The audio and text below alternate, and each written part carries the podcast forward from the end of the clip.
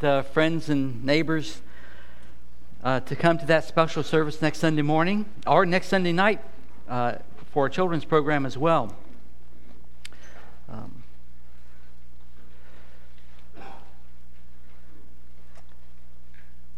a guy took his uh, very blonde girlfriend to her first football game.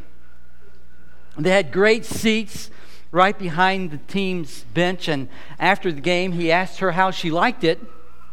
Oh, I really liked it, she said, but I couldn't understand why they were killing each other over 25 cents. Dumbfounded, the, the boyfriend asked, What do you mean? Well, she said, they flipped a coin, one team got it, and for the rest of the game, everyone kept yelling, Get the quarterback! Get the quarterback! and she's like, Hello, it's only 25 cents. So, it's important, as that illustration so aptly shows, it's important to have a clear understanding of things when we're talking about something that we're talking about the, the same thing. Last week, uh, started a, just a short two week series on the ministry of elders. And last week, we looked at qualifications for elders. This week is going to focus more on the ministry of elders. What does the New Testament say that elders are for? What are they to do? And uh, there are five areas that we'll touch on today that elders are to shepherd, guard, teach, pray, and lead. And all those five areas are really kind of overlapping. You, you can't do one without the other four, really. Uh, and so, in fact, we could probably summarize them all under the first point to shepherd the church. But because there are some differences, some distinctions in those five, we'll handle them separately.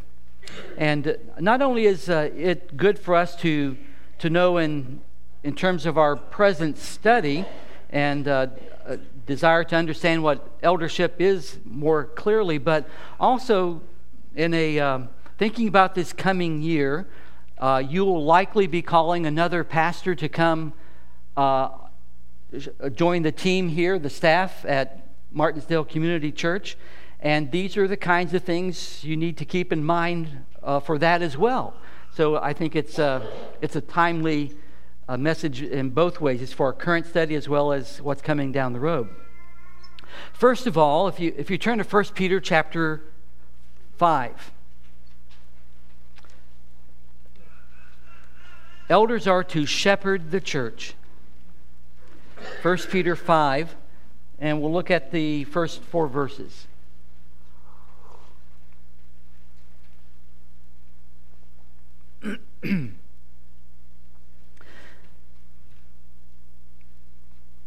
The elders who are among you I exhort, I who am a fellow elder and a witness of the sufferings of Christ, and also a partaker of the glory that will be revealed. So this is particularly addressed to the elders who are among the church that uh, these letters of Peter are going to. And here's his admonition. First of all, shepherd the flock of God which is among you. The word shepherd there is in the imperative. It is a command shepherd the flock of God. Notice that it is the flock of God. The, it's not the flock of the elders, it's not the flock of the board, or it's the flock of God. It, the, the church body, the sheep, they belong to God. Shepherd the flock of God which is among you. And then he gives uh, five ways of doing that. We'll just look at briefly. First of all, serving as overseers or giving oversight. So the, the elders are to shepherd by providing oversight for the flock. Secondly, we're told that this is to be done not by compulsion, but willingly.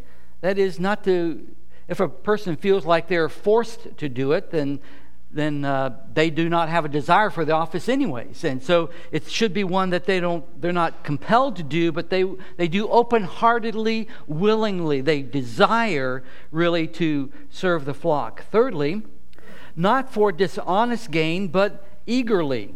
Uh, it was a problem in the in the early church where, where people could gain positions of authority and um, hope to be uh, remunerated for that in some way, but it was not to be for dishonest gain. That's not the purpose of it, but to do it eagerly again. Uh, fourth, verse 3 says, Nor as being lords over those entrusted to you. Uh, it reminds me of, of Jesus' statement in Matthew 20. You know that the rulers of the Gentiles lord it over them Yet it shall not be so among you. But whoever desires to become great among you, let him be your servant. And whoever desires to be first among you, let him be your slave.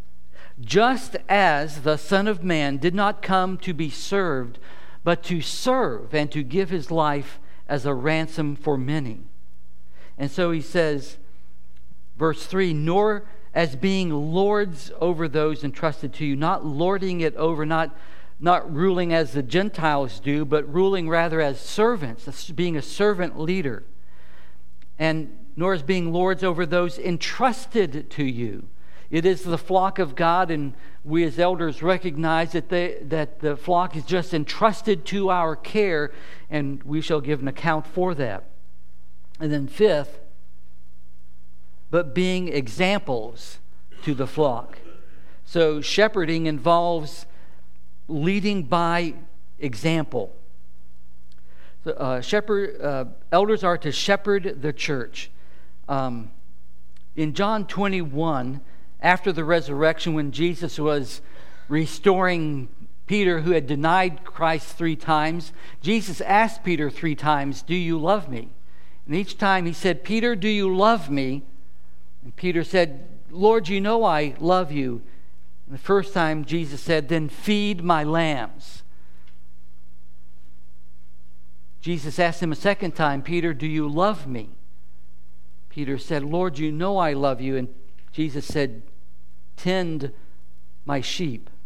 And the third time Jesus asked him, Peter, do you love me? And Peter said, Lord, you know all things. You, you know that I love you. And Jesus said, Then feed my sheep. Jesus is telling us, as, especially as leaders, as elders, if you love me, you will tend my sheep, feed my lambs. So, taking care of the sheep, feeding them, especially with teaching, is shepherding. Go to Acts 20, verse 28.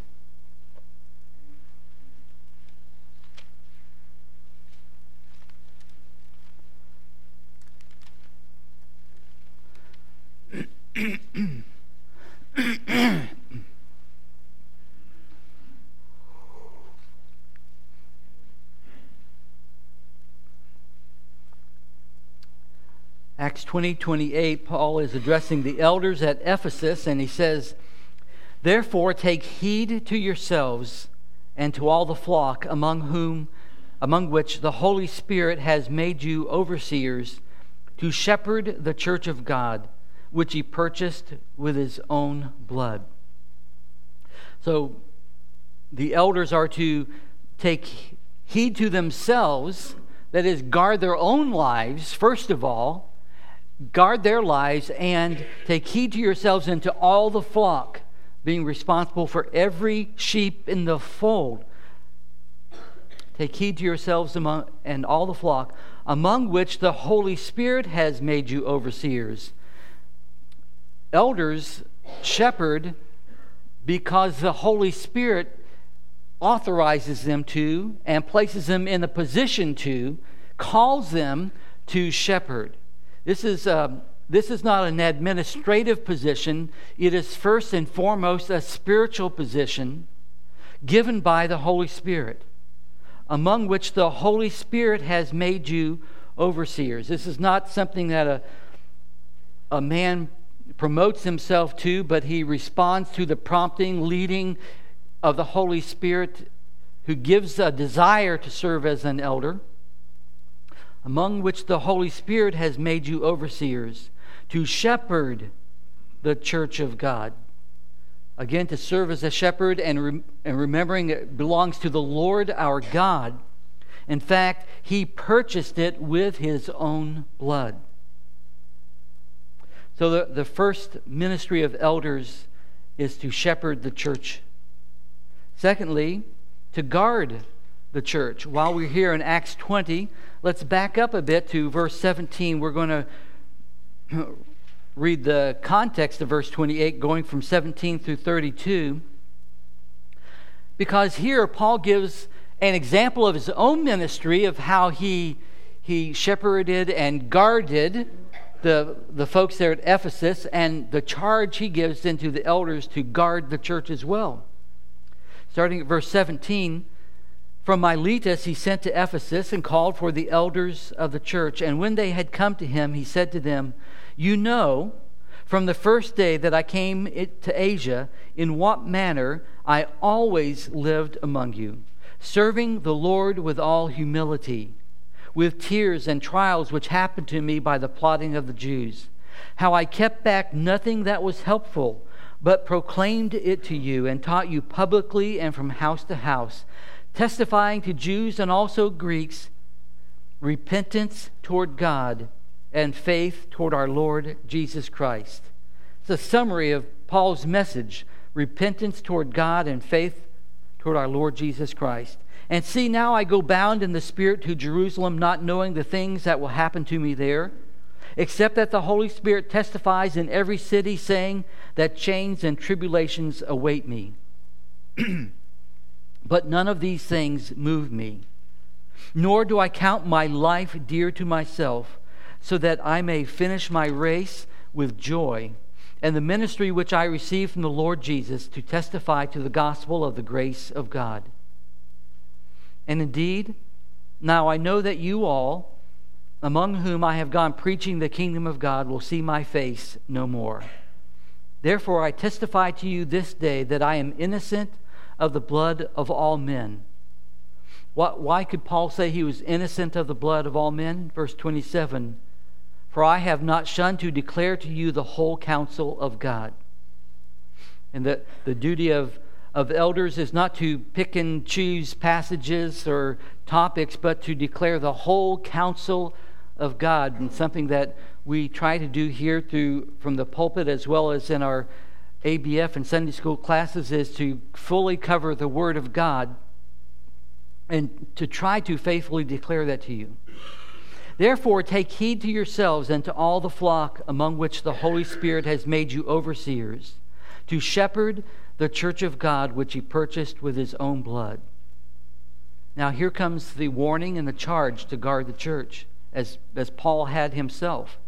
For I know this, that after my departure, savage wolves will come in among you, not sparing the flock. And so, continuing on with this imagery of a of a sheepfold, Paul is saying there are going to be savage wolves that, that come in there, and they are not going to spare anyone. Also, from among yourselves, men will rise up, speaking perverse things to draw away the disciples after themselves. Not only is there the problem of people coming from outside in, but perhaps even people among you will rise up and want to draw disciples after themselves.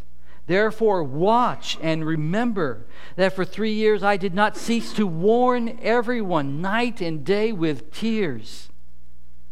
So now, brethren, I commend you to God and to the word of his grace, which is able to build you up and give you an, an, an inheritance among all, all those who are being sanctified. So, Paul is challenging the, the elders to to guard the flock, knowing that savage wolves will, will come. And they have to be on guard. And, and he commends them to God and to the grace. And those things, relying on God and His Word, is, is what fortifies, enables elders to stand guard on behalf of the flock. Uh, go to 2 Timothy chapter 4.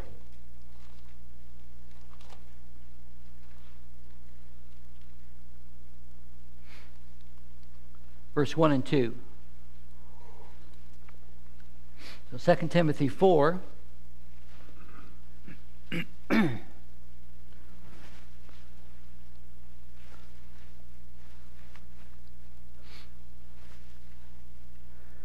I charge you, therefore, before God and the Lord Jesus Christ, who will judge the living and the dead at his appearing and his kingdom. Preach the word. Be ready in season and out of season. Convince, rebuke, exhort with all long suffering and teaching.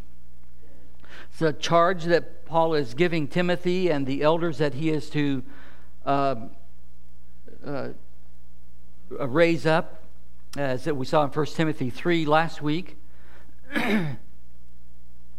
this is a serious matter that he charges him with before God and the Lord Jesus Christ, who will judge all things. Preach the word. This, this word is the, the only book God ever wrote. It is it is the only word that is guaranteed by God to work effectively in the hearts of people. And we don't share our own opinions, which are really worth very little. It, the only opinion that ever matters is God's opinion, right? And He gives His opinion, His decision here in His Word. And so this is the only textbook that we have, only guide that we have. So elders are exhorted to proclaim the, the word and to be ready in season and out of season, that is, at all times, and to convince and rebuke and exhort. And that is, it's not just to give good feelings about yourself that this word is for, but it is used even to convict people and convince them of the truth and perhaps even rebuke with all long suffering and teaching. Now, the elders are to shepherd the church, and part of that shepherding is guarding, but another part is also teaching, as the end of this verse, verse says, with all long suffering or patience and teaching. And so, the, the third area of ministry of elders is to teach the church. As we saw last week in the qualifications for elders in 1 Timothy chapter 3, that one of the qualifications is that, that they would be able to teach. And what's remarkable about that one qualification is it's the only one that has anything to do with um, function. All the rest of them have to do with character. But this one, because it is so integral to what being an elder is about, they, they need to be able to to proclaim the Word of God, to teach it, not necessarily to, to preach it like this, but to be able to share with others, whether it's one on one or small groups or larger groups, to be able to, uh, to proclaim the Word of God. Uh, 1 Timothy 3 2 is where we saw that, but uh, let's go to 1 Timothy 5:17.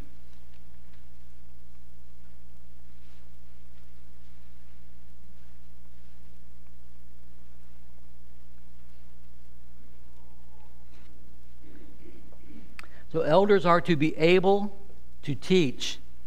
It's so important to the ministry of elders to be able to share what God's Word says. Doesn't say that they are to be dynamic teachers, but just able to teach. Well, we see that that, that function is also elevated in 1 Timothy 5.17. Let the elders who rule well be counted worthy of double honor, especially those who labor in the word and doctrine. Now, I believe that this, this verse uh, elevates the teaching role of elders. It is, let the elders who rule well be counted worthy of double honor, especially those who labor in word and doctrine.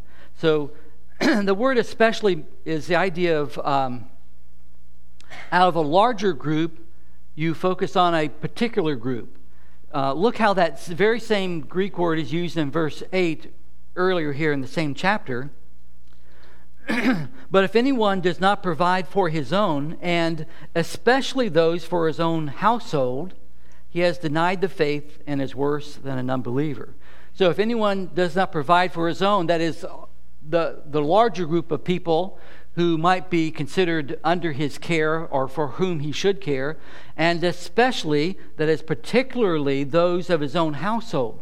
So see how it narrows down from a, a larger group to a subgroup, particularly, especially. And that's what this verse is doing, uh, verse 17, and how that word, I believe, is being used.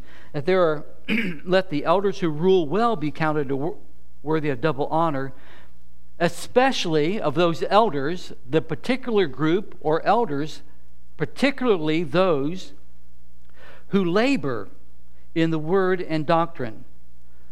Now, this has led some to uh, surmise that perhaps there's even a, a, a distinction of elders, a different kind or level of elders. And I think that's kind of right. I think that as I, as I said last week, the, the New Testament doesn't distinguish a pastor from an elder. They're, they're the same word, really. It's, uh, it's the same office. And yet, I think there is room, and this verse seems to indicate that within the, the group of elders, the plurality, the, the group of elders, there are some who will, will function primarily in laboring in the word and teaching and uh, those may be called teaching elders. Some churches do that. And in fact, instead of having a uh, what they call a, a pastor, a senior pastor, or something, they will call that position a teaching elder, um, w- which I think is is a is a good way to look at it. Um, notice also that the the ruling is related to the teaching. Let the elders who rule well be counted worthy of double honor. What does it mean to rule well? And the word rule here could also be translated lead, so yours may say it that way. Um, well, especially those who labor in word and doctrine. So I think the, one of the primary ways that leadership is given is through sharing the word of God, saying, This is what God's word says. Elders don't lead, again, by sharing their own opinion or something. It's by making clear here's what God's word says. This is the way, walk ye in it. And so I think the leading is, is related to teaching. Now, um, double honor, what's that about? Let the elders who rule well be counted worthy of double honor, especially those, or particularly those who labor in the word and doctrine or, or teaching? Well, it's uh, quite possible, and I believe it is true here in this case, that this idea of double honor has to do with payment. In fact, that w- the word translated double honor here, or just honor, is um, sometimes uh, means price, like a, a payment price sometimes even translated precious as the idea of putting a valuation on something. Uh, Greek word timain, if your Greek students are following that. Uh, worthy of double honor.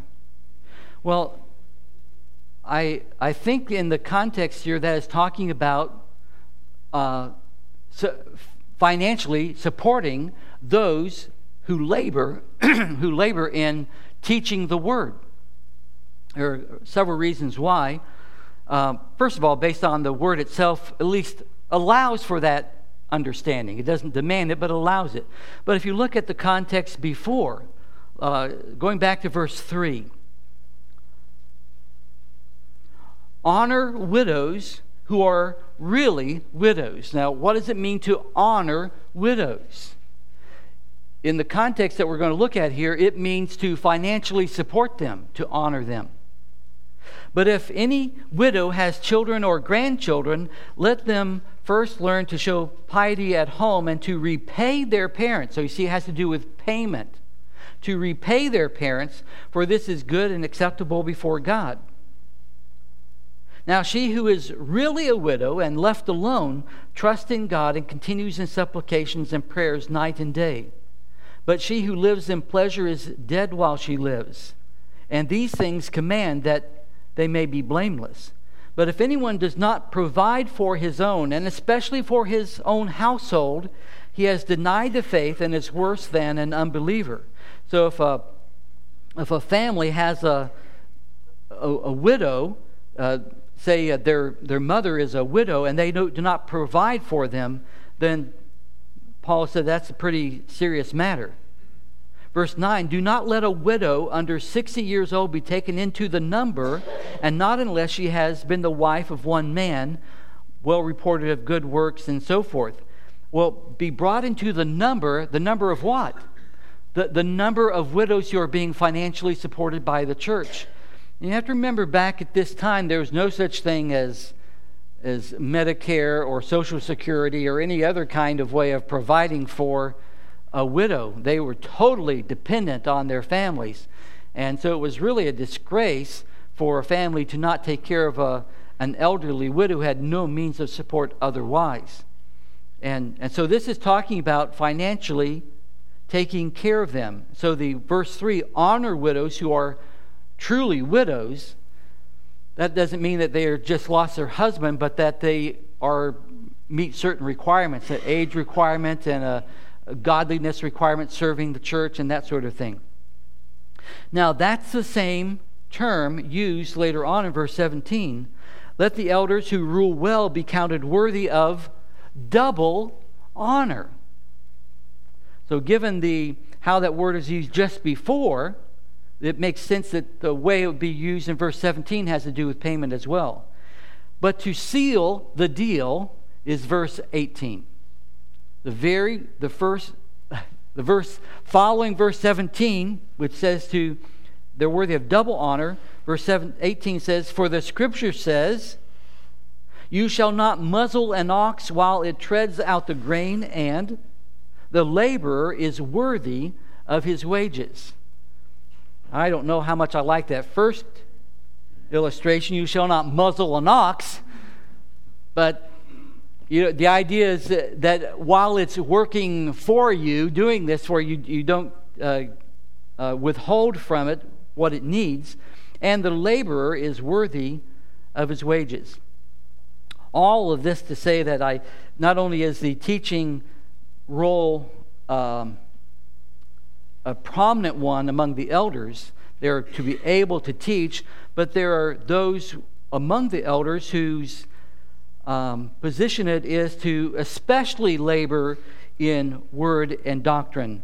And in situations like ours, I'm an elder, but I get paid to do this because um, I, I uh, spend my time preparing the messages and ministering to the flock and studying the word and so forth. And it being paid frees me up. You, your generous giving and support of me pays me, enables me to minister the word. And I think it's an appropriate thing to do. In fact, you, uh, you pay me probably better than you ought to, given the return you get for your funds. But uh, you're very generous, and I appreciate that. But uh, again, see how it highlights the need for the teaching aspect of the ministry of elders. Now, look at 2 Timothy chapter 2.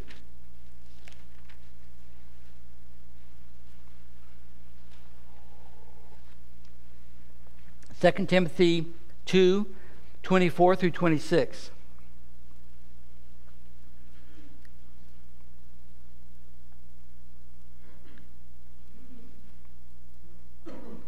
And the servant of the Lord must not quarrel, but be gentle to all, able to teach, patient. So, as a servant of the Lord, um, elders are not to be quarrelsome in their teaching. It's not argumentative or um, uh, quarreling with people, but being gentle to all. Speaking the truth in love is the idea here, I believe being gentle to all. Remember how Philippians 4 5, Paul said, Let your gentleness be made known to all. Again, able to teach. Uh, this is the second time that that phrase appears in Scripture. It, it is only found twice 1 Timothy 3 and 2 Timothy 2.24 here is the only places where able to teach occur. But it's an important term again, and so we know in this context it's probably talking specifically about elders since they are to be able to teach. To, and to be patient as they do so. Um, verse 25 in humility, correcting those who are in opposition. If God perhaps will grant them repentance so that they may know the truth. So, elders teach with, with uh, humility and uh, gently, praying that God will bring understanding to the other person. Uh, we don't try to force our understanding into someone else's heart or mind.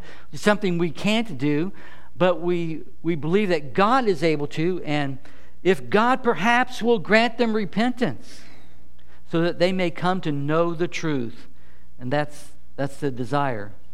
Verse 26 and that they may come to their senses and escape the snare of the devil, having been taken captive by him to do his will. Again, why it is so important to teach. This is not just a matter of, of people gaining insight and understanding and maybe growing in some um, biblical knowledge. It's not about that. It, it's, it's so that they can come to the truth and escape the snare of the devil. Is, there's a spiritual battle going on, and, and only by really understanding and applying the word can we live in God's ways. Titus 1, the very next book, Titus 1 5 says, uh, For this reason I left you in Crete, that you should set in order the things that are lacking and appoint elders in every city as I commanded you.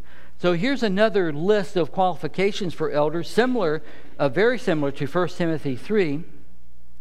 But what I want to point out in particular is verse 9 uh, in relation to the need for teaching, holding fast the faithful word as he has been taught, that he may be able by sound doctrine both to exhort and convict those who contradict. So an elder needs to be able to hold fast to the word as he has been taught. So the, the elder himself is one who is teachable and, in fact, has been taught. And he holds fast that word that he might be able, by sound doctrine, to exhort and convict those who contradict. Now, finally, in this area, go to Acts chapter 6.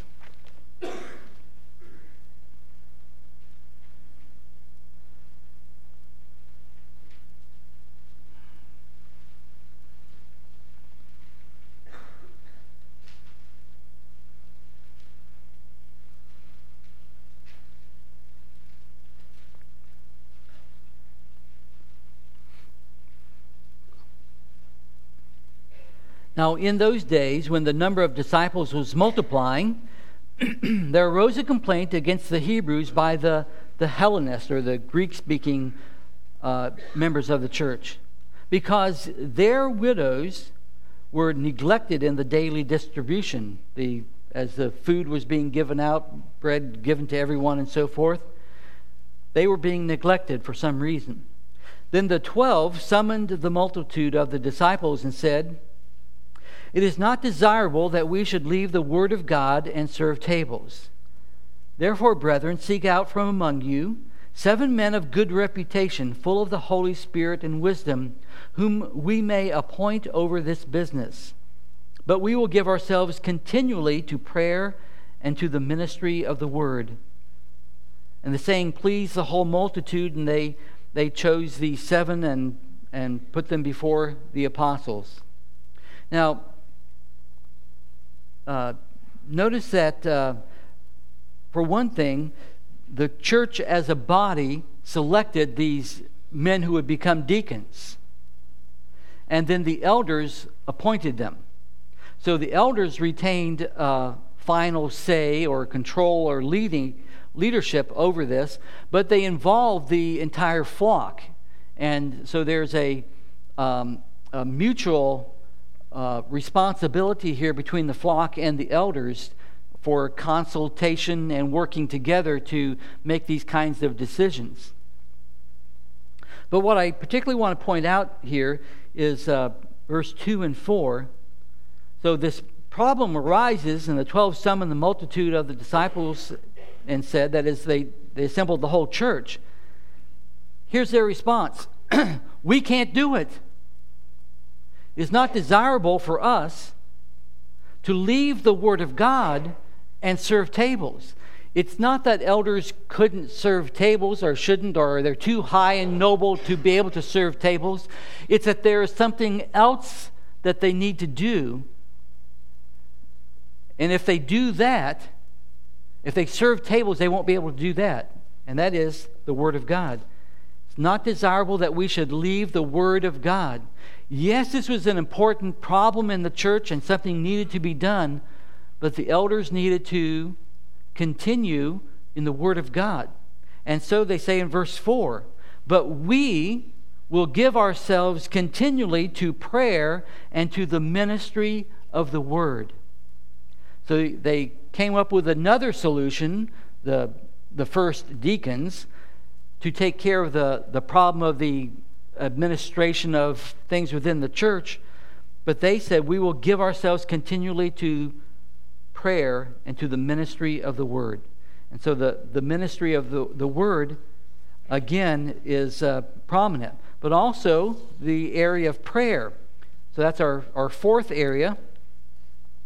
The elders are to, um, and this is part of shepherding the flock, is praying for them.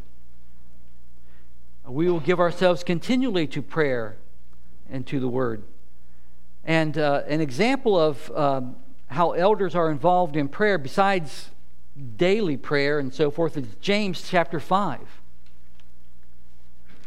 And it's, uh, it's true that elders ought to be praying for the flock, and, and uh, our elders do. We have, uh, in fact, divided the congregation up into families that each elder has particular oversight of to, to pray for them on a regular basis and so forth. Um, we pray for you as we come together in our meetings. Um, and I'm sure there's much praying going on individually and then as we meet with you and so forth. But here in James 5 is a, a particular kind of praying that's going on uh, that involves the elders. James 5, starting at verse 13. Is anyone among you suffering? Let him pray. Is anyone cheerful? Let him sing psalms. Is anyone among you sick? And the idea of being sick here is more than just uh, suffering, as in verse 13, maybe having a cold or flu or something, but being sick, uh, uh, sick to the point of discouragement. In fact, that word sick does not mean simply ill, it's the idea of being uh, very discouraged. Maybe a person who's gone through a long term illness or um, maybe facing terminal illness or, or something like that, a, a, a, an ongoing kind of very serious sickness. Is anyone among you sick? Here's what they are to do let him call for the elders of the church. And then what are they to do? What are the elders to do? and let them pray over him. So the elders come together as a group and pray for this individual, anointing him with oil in the name of the Lord. And uh, I've done this a number of times and uh, anointing with oil and praying for someone that and the oil has no medicinal qualities and no mystical qualities to it. It's not that the oil does anything, it's merely symbolic. And uh, the elders pray, anointing him with oil in the name of the Lord. And then what happens? And the prayer of faith will save the sick. Not save in the sense of saving their soul, but saving uh, from their, their illness. The word save there can mean make whole or rescue. The, the prayer of faith will save the sick, and the Lord will raise him up. You see, ultimately, God is the faith healer, right? God is the one who is able to do it. And uh, I have seen him over and over again work in people's lives and do dramatic things. And the Lord will raise him up. And if he has committed sins, he will be forgiven, which um, probably is intended to communicate to us that it could be that the reason for the deep sickness that a person has is related to sin in their life. Now, remember, that doesn't always mean the case. Remember John 9, the, the man who was born blind, and the disciples want to know who sinned, this, this man or his parents, that he was born blind. And, and Jesus said, Neither one, but so that you might see the glory of God. So it's not always related to sin, but it might be. And so that's something always to be addressed. In fact, verse 16 says, Confess your trespasses to one another and pray for one another that you may be healed. The effective, fervent prayer of a righteous man avails much. So the, the elders have a particular ministry of prayer in addition to the ongoing, normal, daily ministry of prayer. And finally, to lead the church, which is the idea of overseeing. Um, and we've seen this in 1 Timothy 3 and uh, 1 Timothy 5:17, let the elders who rule well. So the idea of, of ruling or leading is part of the elders' responsibility. Now, I, want to go to Acts 15 because it shows us uh, a great example in the early church of how it worked out for them. And I think helps to serve as a, a model for us of both the leadership of the elders and inclusion of the congregation in the decision making. Acts chapter 15, verses 1 through 4, first of all. And certain men came down from Judea and taught the brethren unless you are circumcised according to the custom of Moses, you cannot be saved. Therefore, when Paul and Barnabas had no small dissension and dispute with them, that's a kind way of saying they had a knockdown, drag out fight about this. They determined that Paul and Barnabas and certain others of them should go up to Jerusalem to the apostles and elders about this question. So, where were they to go? Back to the home church, so to speak, to Jerusalem, where the, the majority of the apostles were still assembled, and the elders, and go to the elders about this question. So, being sent on their way by the church. So, you see, the it's not just their decision, but the church is involved here too. The church is sending them to talk to the, the apostles and elders. So they, being sent by the church, passed through Phoenicia and Samaria, describing the conversion of the Gentiles, and they caused great joy to all the brethren. And when they had come to Jerusalem, they were received by the church and the apostles and the elders, and they reported all things that God had done with them. So they come to Jerusalem, they meet not just with the apostles and elders, but they report to the whole church, so everyone's involved. But now, when they come down to dealing with the issue does a person have to be circumcised to be saved? That's the main question being addressed here. Now, verse 6 Now the apostles and elders came together to consider this matter. And we don't have apostles anymore today. They, they died off of the first century church, those original apostles. But what took their place in terms of leadership in the church were the elders. We have ongoing elders. So here, the apostles and elders came together to consider this matter. It wasn't the whole church who made the decision or considered it, the, the elders, the leaders, came together and considered it. Um, now, this involved a, a, number of different ones of them in particular. Verse 7 uh, And when there had been much dispute, Peter rose up and said, Uh, Men and brethren, you know that a good while ago God chose among us that by my mouth the Gentiles should hear the word of the gospel and believe. And, and so Peter uh, gives some of his testimony. And then in verse 12, it's Paul and Barnabas. Verse 12, then all the multitude kept silent and listened to Paul, uh, excuse me, Barnabas and Paul declaring how many miracles and wonders God had worked through them among the Gentiles. Then verse 13, it's a James' turn. And after they had become silent, James answered, saying, Men and brethren, listen to me. And uh, James gives his perspective on things. So we have Peter and Barnabas and Paul and James specifically spoken of as addressing the group. Uh, now jump down to verse 19. Still, James speaking here in verse 19, he says, Therefore, I judge that we should not trouble those from among the Gentiles who are turning to God, but that we write to them to abstain from things polluted by idols, from sexual immorality, from things strangled, and from blood. For Moses has had throughout many generations those who preach him in every city, being read in the synagogues every Sabbath.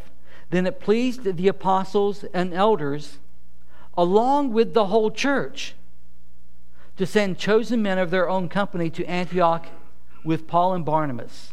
And so uh, the elders came together, discussed the matter. They came to a conclusion.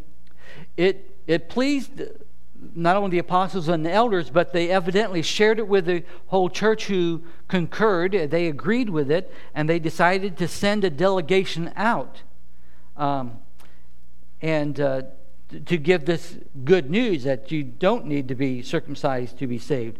Uh, we pick up the story in Acts 16, verse 4, where um, Paul is going out and others and verse 4 says as and as they went through the cities they delivered to them the decrees to keep which were determined by the apostles and elders at Jerusalem. So the the elders determined the course of action. They made the decision but evidently they shared this decision with the church which concurred with them now i don't know what would have happened if the church said no we don't like that we want to do something else. I, but it was evidently uh, from the Holy Spirit that they came to this decision because there was a uh, unity not only with the elders who agreed on this, but the church there at Jerusalem as well. But it's as it's given out, it's said this was determined by the elders, the apostles and elders who were in Jerusalem. So we see there's a there's a kind of um, uh, dual role here. The, the elders provide the leadership, they seek to decide matters, and certainly that's what happens among our elders. We, we meet together and we discuss issues that are brought up by uh, people in the congregation. Sometimes different ministry groups have a question, or sometimes we, as we're thinking about moving forward, have a question. It comes up, it's brought to the group, and we decide together, we make a decision together, often after extended periods of, of discussion and research. We may research something for several months, searching the scriptures, praying about it, trying to come to a decision. And, uh, and then, if it's something that involves the whole church, we, we let you know. We, we inform you here's how we sense God has led us. And there are times when there are things which we believe that we need congregational input for or support on. Uh, for instance, the budget is a yearly thing that we bring before you.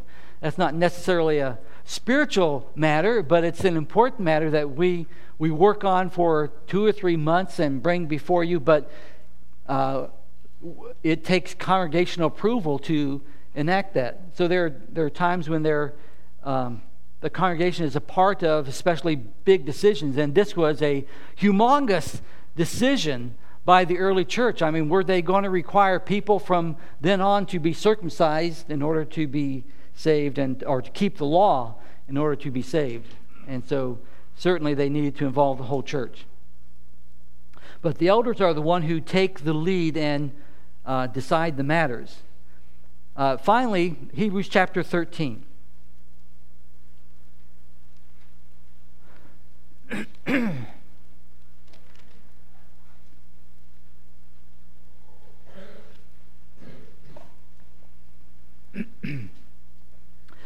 Hebrews 13 7. Remember those who rule over you who have spoken the word of God to you. Let's, let's stop there, first of all. Remember those, or keep in mind, think about those who have uh, who rule over you, or the word lead would be a good translation of rule, who have who lead you or have led you. Um, remember those who have led you and who have spoken the word of God to you, I think is to demonstrate how they lead, who have spoken the word of God to you. They led you by speaking the word of God to you. Now, the next two phrases are switched in some translations. Mine says, whose faith follow, considering the outcome of their conduct. And other translations I know put those two backwards, or the other way around at least. Uh, but there are two things to consider. One is considering the outcome of their conduct. The idea of consider there is to examine closely. Uh, so look at the lives of the elders, examine them closely. And this is uh, one of the reasons why character is such an important issue in qualifications for eldership. Because an elder's life is, life is supposed to be examined closely. And uh, it's not a fun thing to be in that position. Uh, but examine their life and consider the outcome of their conduct and follow their faith, imitate their faith. Again, the importance of leading by example. Follow their faith, imitate that kind of faith. And then uh, Hebrews 13 17. Obey those who rule over you and be submissive, for they watch out for your souls as those who must give account. Let them do so with joy and not with grief, for that would be unprofitable for you. So, first of all, obey those who, who rule over you or who lead you. Obey them.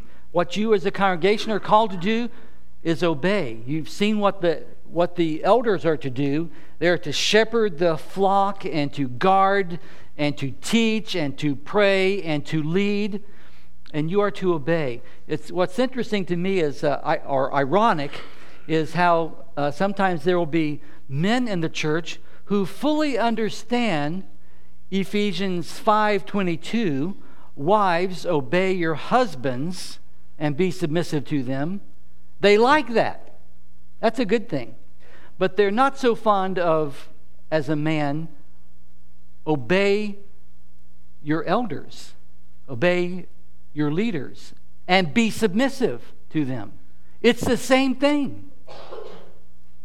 And this is not something that elders can coerce out of you. This is something that you, as, as sheep, yield up. Just as in a marriage, a husband doesn't force his wife to obey him. That would be a very bad relationship. But, but by giving loving leadership, if she knows that he is putting her first and uh, truly loving her, it makes it easy for her to follow his lead and to submit to that. And that's how I believe it should be in a church that, that elders are to so shepherd the flock of God and to love the sheep and minister to them and look out for their best interest always, that it makes it easy for the, the sheep to submit to that and to follow that lead. And that's the idea here. So obey those who lead you or rule over you and be submissive. Why? For they watch out for your souls. Again, this is not just an administrative office or something. This is a, an eternal spiritual um, issue. They watch out for your souls as those who must give account. the elders in this church are going to give an account one day to God for you, for your soul, for your spiritual well being. We are held accountable today and will ultimately, in the last day, have to give an account for you. That is a heavy responsibility, one that we take seriously. As those who must give an account, and let them do so with joy and not with grief, for that would be unprofitable for you.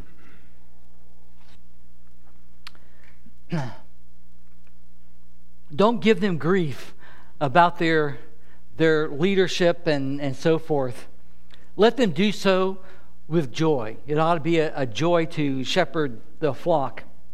And, and when we are um, ministering to one another in the way that we should, then, then that is indeed how it is. Let them do so with joy.